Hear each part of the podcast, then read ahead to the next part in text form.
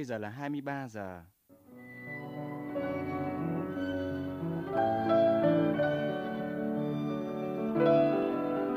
Xin mời các bạn nghe chương trình đọc truyện dài kỳ của Đài Tiếng Nói Việt Nam.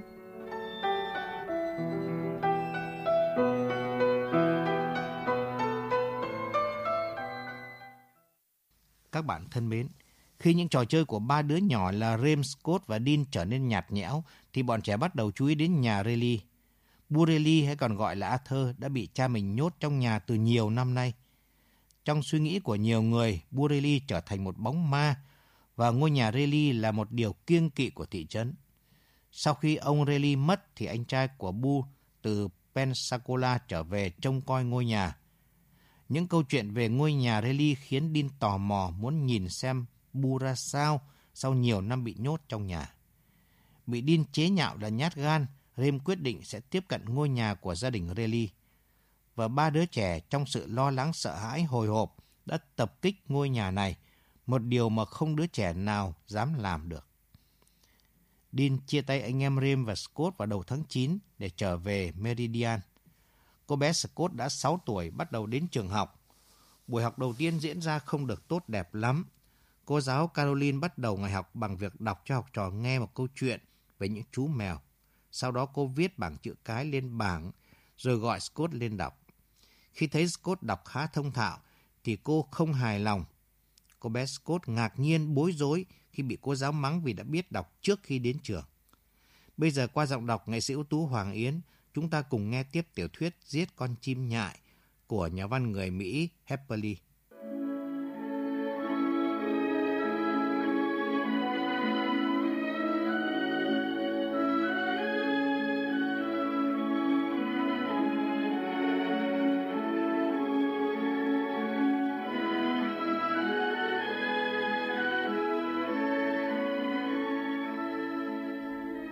Caroline lại hỏi Walter, sáng nay em quên mang bữa trưa à?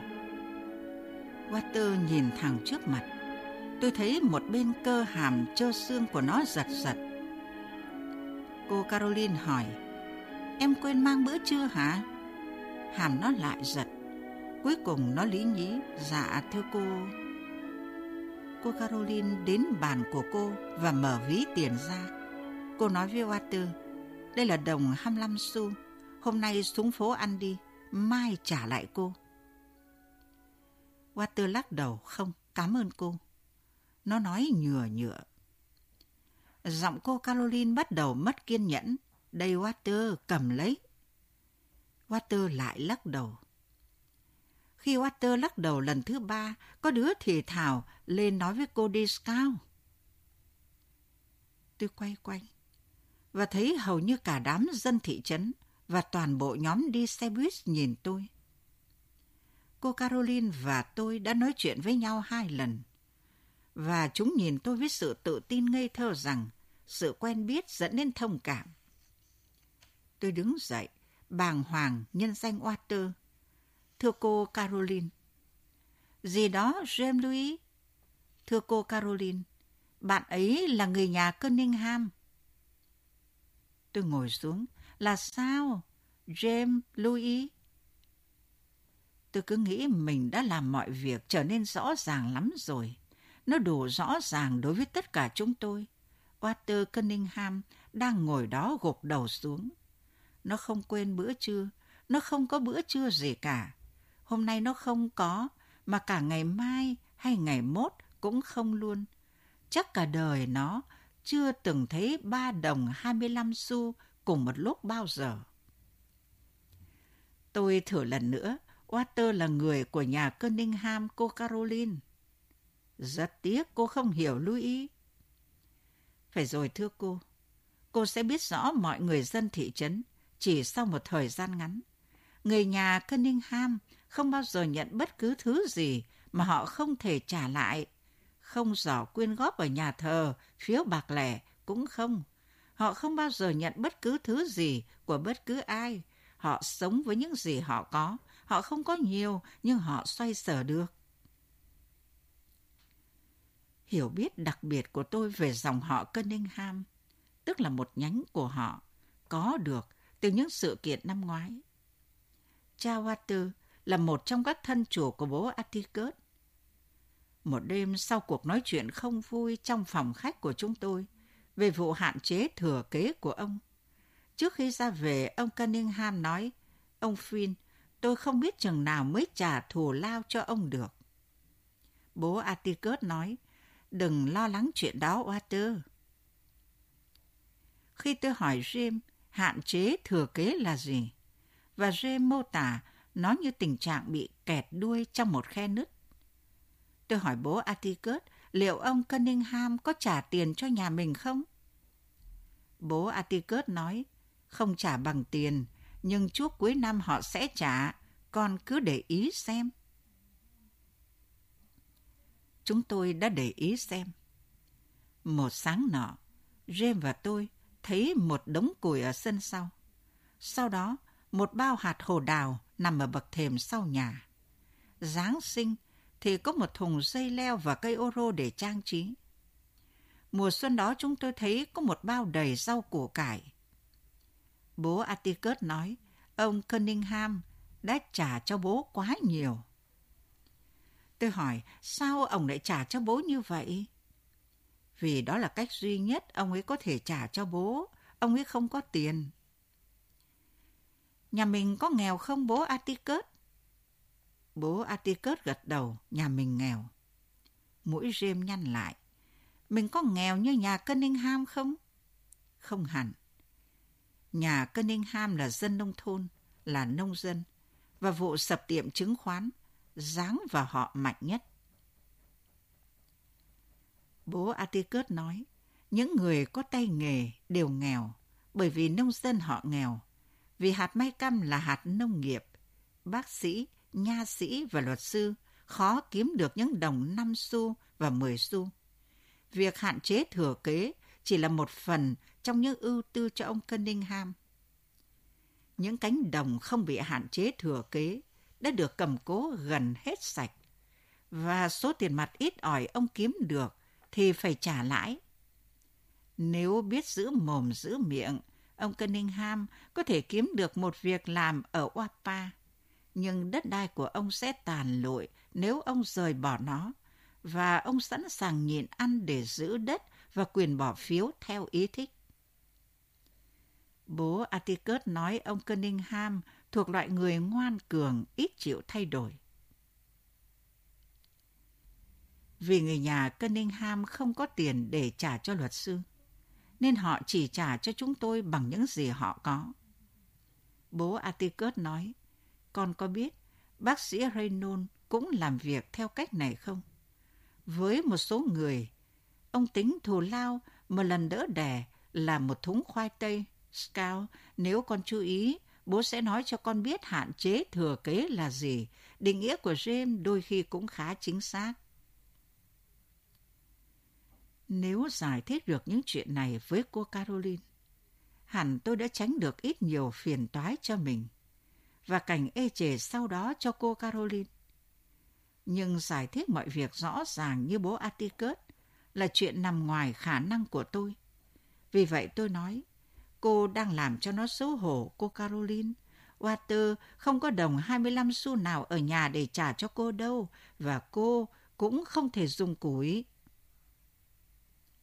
Cô Caroline đứng bất động.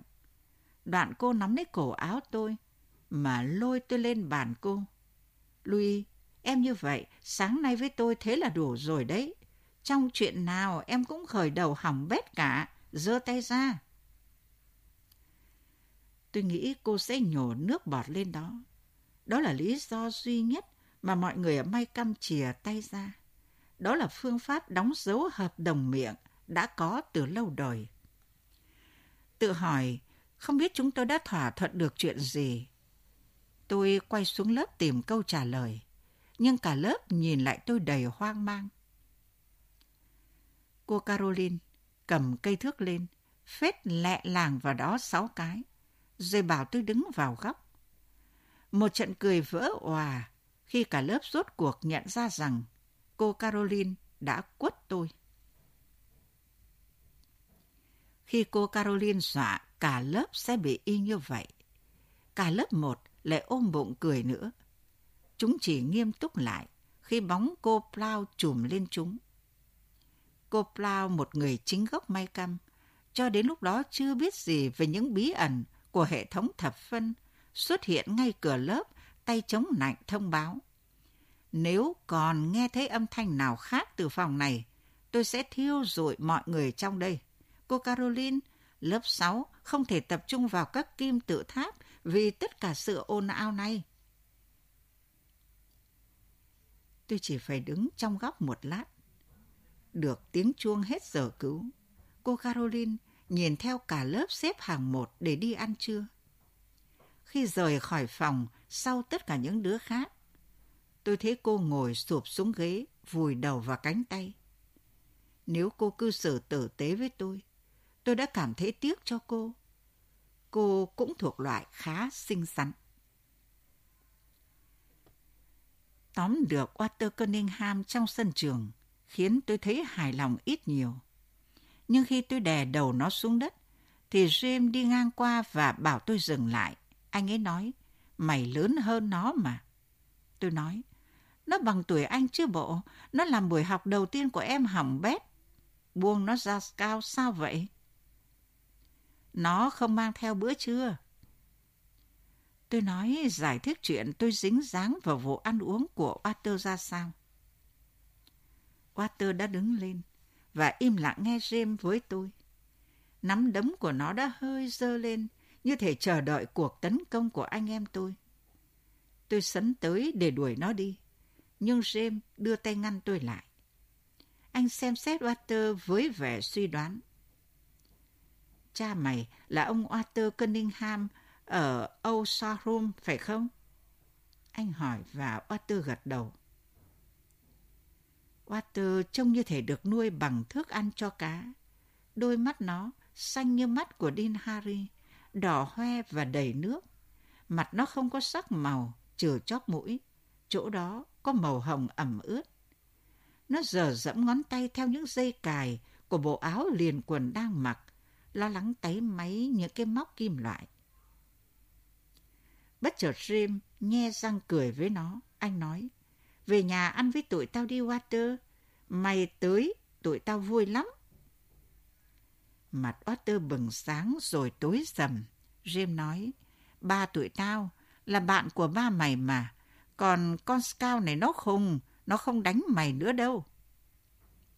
Em không chắc điều đó đâu. Tôi nói. Việc James tự ý ra cam kết cho tôi khiến tôi thấy khó chịu. Nhưng những phút giây nghỉ trưa quý giá đang trôi qua. Phải đó Arthur, tao không đè mày nữa đâu. Mày không thích đậu bơ sao? Bà Côn nhà tao nấu bếp hết sảy. Walter đứng im tại chỗ cắn môi. James và tôi bỏ đi. Và khi chúng tôi gần đến chỗ nhà Ridley, thì Walter gọi, nè, tao đi với. Khi Walter đuổi kịp bọn tôi, James nói chuyện thật vui với nó. Có con ma sống trong đó. Anh nói một cách thân mật, chỉ vào nhà Ridley. Nghe vụ này bao giờ chưa Walter? Walter nói hình như có. Năm đầu tới trường, rồi ăn mấy quả hồ đào. Tao mém chết luôn. Người ta nói hắn tầm thuốc độc vô, rồi thảy chúng qua hàng rào trường. Lúc này James có vẻ ít sợ Boriley vì có tôi và Walter bên cạnh. Thực sự là James đâm ra huênh hoang. Anh nói với Walter, có lần tao dám đi một lèo tới nhà đó luôn. Bất cứ ai hãy đã từng đi tới ngôi nhà đó thì hẳn không phải chạy mỗi khi đi ngang qua nó. Tôi nói với đám mây trên trời. Ai chạy vậy? Cô Pris? Anh chứ ai? Khi không có ai đi chung. Lúc chúng tôi tới bậc thềm trước nhà, Walter đã quên nó là một cân ninh ham. James chạy xuống bếp, yêu cầu Cupunia bày thêm một đĩa nữa. Chúng tôi có bạn. Bố Atticus chào đón Arthur và bắt đầu nói chuyện về mùa màng mà cả James lẫn tôi đều không thể hiểu. Lý do cháu không thể qua được lớp 1, ông Phin ạ, là mùa xuân nào cháu cũng phải ra đồng giúp ba cháu chặt cây. Nhưng có một lý do khác ở nhà, bây giờ là kích thước của cánh đồng. Mày đã trả thúng khoai tây chưa? Tôi hỏi, nhưng bố Atticus lắc đầu với tôi. Trong khi Walter chất thức ăn vào đĩa mình, nó với bố Atticus nói chuyện với nhau như hai người đàn ông, trước sự ngạc nhiên thích thú của James và tôi. Bố Atticus đang giải thích những vấn đề nông trại, thì Walter cắt ngang để hỏi không biết trong nhà có mật đường không. Bố Atticus gọi Capunia. Bà quay lại, mang theo bình siro. Bà đứng chờ Walter tự phục vụ. Walter rót siro lên rau và thịt, rất hào phóng. Chắc hẳn nó sẽ rót siro vào cả ly sữa nếu như tôi không hỏi nó đang làm gì. Chiếc đĩa bạc kêu lách cách khi nó đặt bình siro xuống, rồi nó nhanh chóng đặt hai tay lên đùi. Sau đó nó cúi đầu xuống. Bố Atticus lại lắc đầu với tôi. Nhưng nó tầm bữa ăn của nó ngập siro. Nó rót siro lên khắp... Ngay lúc đó, Capunia gọi tôi xuống bếp. Bà đang giận dữ. Và khi giận dữ, thì văn phạm của bà trở nên lộn xộn. Khi bình thường, văn phạm của bà cũng tốt như văn phạm của mọi người may căm. Bố Atticus nói, bà có học nhiều hơn phần lớn người da màu khác. Khi bà liếc nhìn xuống tôi, những nếp nhăn nhỏ xíu quanh đôi mắt bà hằn sâu hơn. Bà thì thầm một cách gay gắt. Có một số người ăn không giống nhà mình, nhưng đâu có ai yêu cầu cô dày già họ tại bàn ăn khi họ không giống cô đâu. Thằng nhỏ đó là bạn cô, và nếu nó muốn ăn trên tấm khăn bàn thì cô hãy kệ nó hiểu chứ. Nó đâu phải là bạn can, nó chỉ là một đứa Cunningham. Ăn với chả nói, họ là ai thì đâu thành vấn đề. Bất cứ ai đặt chân đến nhà này đều là bạn cô. Và đừng để tôi bắt gặp cô xét nét cung cách của họ theo cái kiểu kiêu kỳ này nữa nghe. Họ nhà cô có thể khá hơn họ nhà Cunningham, nhưng đó đâu phải là lý do cho cô làm nhục họ. Nếu cô không cư xử phù hợp để được ăn tại bàn, thì cô xuống đây mà ăn trong bếp đi. Capunia đẩy tôi qua cánh cửa đung đưa sang phòng ăn bằng một cú phát đau điếng. Tôi lấy đĩa thức ăn của mình và xuống ăn trong nhà bếp. Dù sao tôi cũng mừng là không bị bẽ mặt khi phải đối mặt với họ lần nữa. Tôi bảo Campunia hãy chờ đó. Tôi sẽ cho bà biết. Một ngày nào đó, khi bà lơ là, tôi sẽ bỏ đi và nhảy xuống chỗ nước xoáy bắc cơ và rồi bà sẽ hối tiếc. Ngoài ra tôi nói thêm, bà đã làm tôi gặp rắc rối bữa nay. Bà đã dạy tôi viết nên tất cả là lỗi của bà. Dẹp cái trò nhặng xị của cô đi. Bà nói. James vào Arthur, trở lại trường trước tôi. Việc ở lại sau để nói với bố Atticus về những bất công quái ác của Capunia khiến tôi phải chạy nước rút một mình ngang qua nhà Ridley. Dù sao thì bà ấy cũng thích James hơn con. Tôi kết luận, và gợi ý rằng bố Atticus nên nhanh chóng tống khứ bà ta đi. Giọng bố Atticus đanh lại. Con có bao giờ nghĩ rằng James không làm bà ấy lo lắng bằng nửa con không? Bố không có ý định đuổi bà ấy bây giờ và cả sau này nữa. Chúng ta không thể sinh hoạt một ngày mà không có can. Con có bao giờ nghĩ đến điều đó không? Con có nghĩ là can đã làm bao nhiêu chuyện cho con chưa? Và con hãy quan tâm đến bà ấy, hiểu chưa? Tôi trở lại trường và thấy căm ghét bà Capunia cho đến khi một tiếng hét bất ngờ phá vỡ những oán hờn của tôi. Tôi nhìn lên và thấy cô Caroline đang đứng giữa phòng, mặt cô đầy kinh hoàng. Dường như cô đã chấn tĩnh lại để giữ vững chức trách của mình. Cô rú lên, nó còn sống. Lũ con trai trong lớp xông lên để giúp cô. Chúa ơi! Tôi nghĩ cô ấy sợ chuột Thằng Little Chocolate Thằng có một sự kiên nhẫn phi thường dành cho tất cả các loài sinh vật nói. Nó chạy đường nào cô Caroline? Cho tụi em biết nó chạy đi đâu nhanh lên. Nó chạy sang thằng nhóc đứng sau. Đóng cửa lại để tụi mình bắt nó mau lên. Cô ơi, nó chạy đâu rồi? Cô Caroline chỉ ngón tay run rẩy không phải xuống sàn, mà cũng không phải lên bàn, mà vào một đứa lóng ngóng tôi không biết tên. Khuôn mặt Little chắc cau lại và nó nói nhẹ nhàng. Ý cô nói nó hả? Vâng, nó còn sống. Nó làm gì khiến cô sợ vậy? Cô Caroline nói một cách tuyệt vọng. Cô vừa mới đi ngang, thì nó bò từ tóc trò đó, vừa mới bò ra khỏi tóc. Little Chuck nhe răng cười. Đâu có gì phải sợ một con cháy thưa cô. Cô chưa từng thấy con cháy nào sao? Bây giờ cô chỉ cần trở lại bàn cô và dạy chúng em một số điều nữa là được.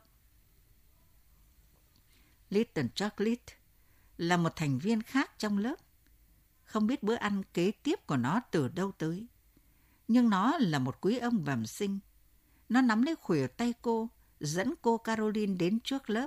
Nó nói, Giờ cô đừng sợ nữa thưa cô. Không cần sợ một con cháy đâu. Em sẽ đi lấy cho cô một đi nước.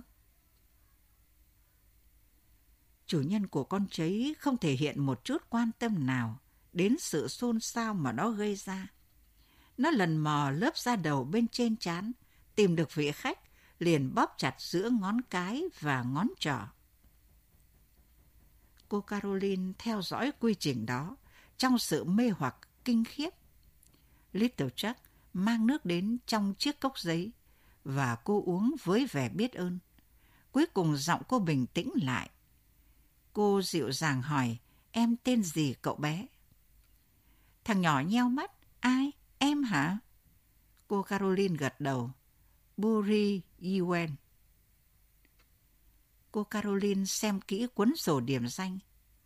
Đây có một Yuen, nhưng không có tên riêng. Em đánh vần tên riêng của em được không? Không biết đánh vần làm sao. Ở nhà gọi em là Burit. Được rồi Burit. Cô nghĩ chúng ta nên cho em nghỉ chiều nay. Cô muốn em về nhà gội đầu. Cô lấy trong bàn ra một cuốn sách dày, lật qua các trang và đọc một lát. Một biện pháp tại nhà tốt cho Burit. Cô muốn em về nhà gội đầu với xà bông nước cho, làm vậy xong, em lấy dầu hỏa bôi ra đầu. Để chi vậy cô? Để loại sạch. Ờ, mấy con cháy, em biết đó Burit. các bạn khác có vẻ bị lây cháy và em đâu muốn chuyện đó phải không? Thằng nhỏ đứng dậy. Nó là đứa ở dơ nhất tôi từng thấy. Cổ nó xám ngắt, mu bàn tay nó cáu bẩn, các móng tay đen thui đến tận phần thịt mềm. Nó nhìn cô Caroline từ một khoảng trống sạch sẽ to bằng nắm tay trên khuôn mặt đó. Chắc chắn không ai để ý đến nó, vì cô Caroline và tôi đã giải trí cho cả lớp hầu như suốt buổi sáng. Cô Caroline nói Boris này, ngày mai làm ơn tắm trước khi đi học lại. Thằng nhỏ cười một cách thô lỗ. Cô không cần đuổi em về nhà thưa cô. Em sắp nghỉ đây, em làm thế này là đủ cho cả năm rồi. Cô Caroline có vẻ bối rối. Em nói vậy là sao? Thằng nhỏ không trả lời. Nó khịt mũi đầy khinh bỉ. Một đứa lớn tuổi trong lớp trả lời. Thưa cô, nó là người nhà Yuen. Và tôi tự hỏi không biết lời giải thích này có thất bại như nỗ lực của tôi không? nhưng cô Caroline có vẻ sẵn sàng lắng nghe. Cả trường đầy tụi nó. Tụi nó đến trường ngày đầu năm học rồi nghỉ. Cô phụ trách học sinh trốn học, bắt tụi nó đến đây, bởi vì cô dọa giao tụi nó cho ông cảnh sát trường. Nhưng cô ấy bỏ ý định giữ tụi nó lại. Cô ấy nghĩ cô đã thực hiện xong luật bằng việc ghi tên tụi nó vào sổ và quản lý tụi nó ở đâu ngay ngày đầu. Cô có nhiệm vụ đánh dấu tụi nó vắng những ngày còn lại trong năm. Cô Caroline hỏi với vẻ quan tâm thực sự. Thế nhưng còn ba má chúng thì sao? Đó là câu trả lời. Có má nào đâu, còn ba của tụi nó thì ưa gây gổ lắm. Boris Yuen hãnh diện với cách tường thuật này. Nó nói với vẻ cởi mở. Em đến trường vào ngày đầu năm lớp 1 đã ba năm nay rồi. Coi như nếu năm nay em khôn hơn, họ sẽ đẩy em lên lớp 2. Cô Caroline nói, ngồi xuống lại đi Boris. Và ngay khi cô nói câu đó, tôi biết cô đã phạm một sai lầm nghiêm trọng. Sự hạ mình của thằng nhỏ lóe lên thành cơn giận dữ. Cô thử bắt em coi, cô giáo. Little Chocolate đứng dậy. Để nó đi đi thưa cô. Nó là một đứa xấu, một đứa cực hư. Nó có thể gây chuyện gì đó. Mà ở đây có mấy đứa còn nhỏ. Nó thuộc loại nhỏ con. Nhưng khi Boris Yuen quay sang, tay phải của Little Chocolate đút vào túi. Nó nói, coi chừng đó Boris, tao sẽ giết mày liền khi nhìn thấy mày. Bây giờ, xéo về nhà đi. Boris có vẻ như sợ thằng bé cao bằng nửa nó. Và cô Caroline lợi dụng sự do dự của nó. Cô nói, Boris về nhà đi. Nếu không cô sẽ gọi hiệu trưởng. Dù sao cô cũng phải báo cáo vụ này. Thằng nhóc khịt mũi và lờ lờ tiến về phía cửa. Khi đã yên tâm là không có ai có thể đuổi được nữa, nó quay lại nạt lớn. Báo cáo mặc xác cô, chẳng có một giáo viên mũi thò lò nào có thể bắt tôi làm bất cứ chuyện gì. Cô chẳng buộc tôi phải đi chỗ nào được đâu cô giáo. Cô hãy nhớ rằng cô chẳng bắt được tôi phải đi đến chỗ nào đâu. Nó chờ cho đến khi nó chắc là cô khóc, rồi mới lê bước rời khỏi trường. Ngay sau đó chúng tôi vây quanh bàn cô, cố bằng mọi cách để an ủi cô. Nó thực là một đứa xấu xa hèn hạ, cô không cần phải dạy những đứa như nó. Đó không phải là cách ứng xử của May Căm. Cô Caroline, cô đừng buồn nữa. Sao cô không đọc cho tụi em nghe một chuyện nào đó đi? Chuyện con mèo sáng nay thật hay. Cô Caroline mỉm cười, chùi mũi nói, cảm ơn các em. Rồi bảo chúng tôi về chỗ mở sách ra và làm mê hoặc cả lớp một này bằng một chuyện kể dài về con cóc sống trong tòa lâu đài. Khi tôi đi ngang qua nhà Ridley lần thứ tư trong ngày đó, hai lần chạy như bay, thì sự giàu dĩ của tôi càng trở nên sâu đậm hơn cho phù hợp với ngôi nhà. Nếu tháng ngày còn lại của năm học cũng đầy chuyện ly kỳ như ngày đầu tiên này, thì có lẽ khá thú vị. Nhưng viễn cảnh trải qua 9 tháng nhịn đọc và viết khiến tôi nghĩ đến chuyện bỏ trốn. Cho đến chiều tối, phần lớn những kế hoạch giang hồ của tôi đã xong. Khi tôi với James đua nhau chạy trên vỉa hè đón bố Atticus đi làm về, tôi không thua anh nhiều lắm. Bọn tôi có thói quen chạy ra đón khi thấy bố Atticus quẹo góc từ bưu điện. Bố Atticus có vẻ đã quên mất vụ bê bối hồi trưa của tôi. Ông hỏi đủ thứ về trường học. Tôi trả lời sóng một và ông không truy hỏi tôi.